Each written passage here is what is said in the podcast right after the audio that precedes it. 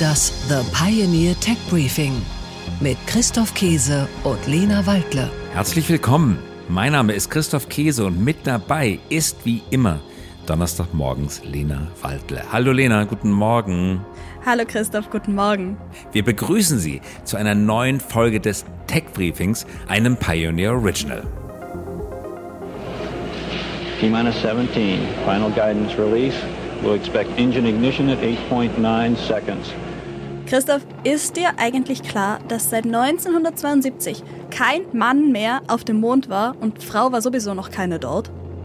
Ja, das ist 50 Jahre her, oder? Richtig? Mhm. Habe ich richtig gerechnet? Ja, 50, 50 Jahre. Jahre her, dass wir auf dem Mond waren. Man kann sich kaum vorstellen, dass damals Mondflug möglich war mit der Technik von damals, mit vergleichsweise schlichten Computern, einfachen Fluggeräten. Und trotzdem, es hat geklappt. Ja, die sind darauf geflogen mit der Technik, die heute wahrscheinlich in unseren iPhones steckt. Und seitdem ja, hat sich natürlich viel in der Technik getan. Und deshalb gibt's jetzt ein neues Race to the Moon. Die Schwester von Apollo heißt bekanntlich Artemis und die Artemis-Mission der NASA, die leider konstant verschoben wird, soll ja jetzt im November wahrscheinlich mal starten. Und diese Artemis-Mission, die soll wieder Menschen auf den Mond bringen. Aber nicht nur die NASA will Menschen auf den Mond bringen, auch China arbeitet an Plänen für eine Mondstation. Also, wie gesagt, ein neuer Race to the Moon. Wir haben uns die Frage gestellt, wie kann das eigentlich aussehen? Wie würde eine permanente Mondstation aussehen? Und Lena, uns ist da ein besonderes Papier in die Hände gefallen, über das wir heute sprechen wollen.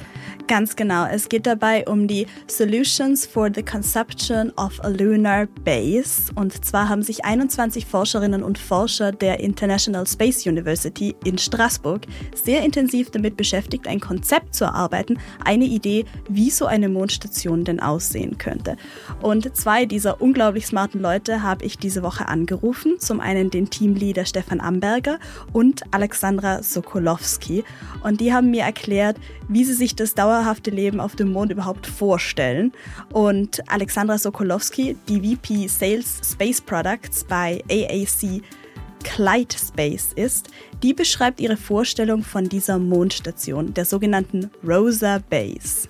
Wir stellen uns die äh, Mondbasis ein bisschen anders vor als die Konzepte, die ansonsten recht viel im Umlauf sind. Also viele Konzepte haben ja vor, Lavatubes zu verwenden, um zu bauen oder ähm, eben fertige Module einfach abzusetzen.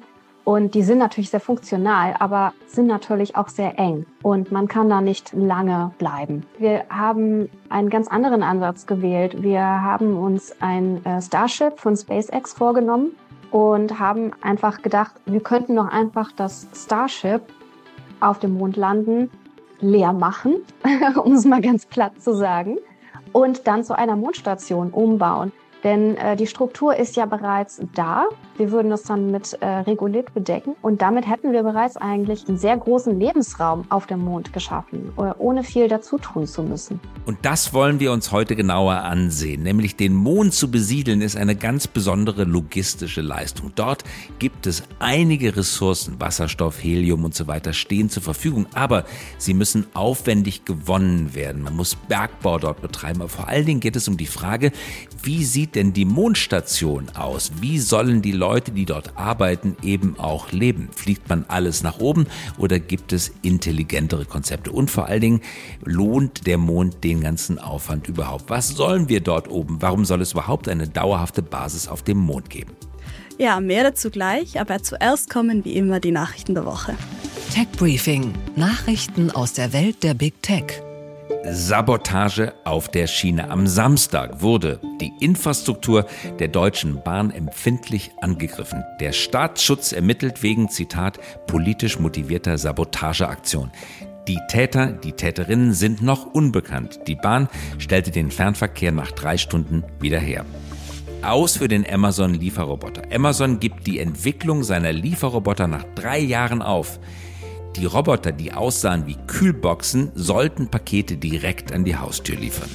Tech Briefing. Nachrichten aus der Welt der Startups. Gibt es bald eine Einhornunion? Der türkische Essenslieferant Getir soll mit dem deutschen Anbieter Gorillas über eine Übernahme verhandeln. Getir ist mit 10 Milliarden Euro bewertet. Die App für alles. Elon Musk möchte eine App namens Überraschung X bauen. Die App können wir uns wie das chinesische WeChat vorstellen. Essensbestellungen, Kommunikation, Bezahlen, alles an einem Ort. An dem Aufbau einer solchen Universal-App für alles und jeden, daran sind schon einige Unternehmen gescheitert.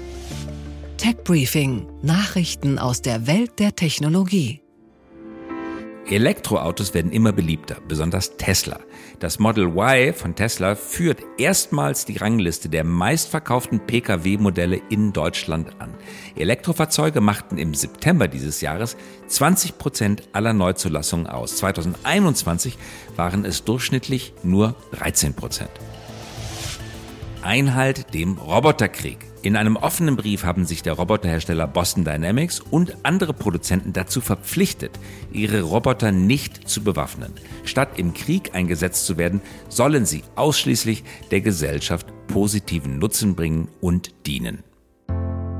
Wenn Sie dieses Thema so faszinierend finden wie wir, dann legen wir euch und Ihnen die Lektüre des Papers ans Herz. In diesen paar Minuten haben wir natürlich nur einen Bruchteil des ganzen Papers besprochen, die Lektüre lohnt sich und ich verlinke Ihnen das Paper gerne in den Show Notes.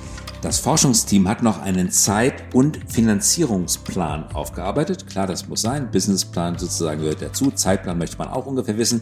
Die rechtlichen Aspekte werden erläutert und diskutiert. Zum Beispiel kann man überhaupt Grundbesitz dort oben erwerben. Die technischen Details sind wunderbar mit Grafiken aufbereitet.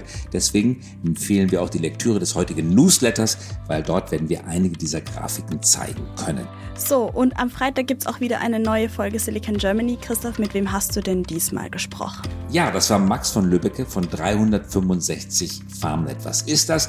Das ist ein Anbieter für interaktive Agrarlösungen, hervorgegangen aus dem mittelständischen Agrarmaschinenhersteller Klaas. Hochinteressant, wie dieses traditionsreiche, international sehr erfolgreiche Unternehmen die digitale Transformation bewältigt und eine Plattform aufbaut, die tatsächlich das Zeug dazu hat, zur Industrielösung zu werden, in dem auch Wettbewerber mit eingebunden werden. Ja, und damit wünschen wir Ihnen einen wunderschönen Tag und schauen Sie in die Sterne. Und auf den Mond, den wollen wir nicht vergessen. Helium 3. Einen schönen guten Tag. Alles Liebe und alles Gute von Christoph Käse und von Lena Waldle. Liebe Grüße und wir hören uns wieder nächste Woche. Das The Pioneer Tech Briefing mit Christoph Käse und Lena Waldle.